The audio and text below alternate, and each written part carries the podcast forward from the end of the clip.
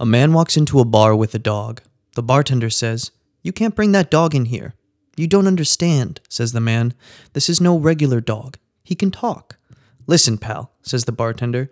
If that dog can talk, I'll give you a hundred bucks. The man puts the dog on a stool and asks him, What's on the top of a house? The dog replies, Roof. Right. And what's on the outside of a tree? The dog replies, Bark.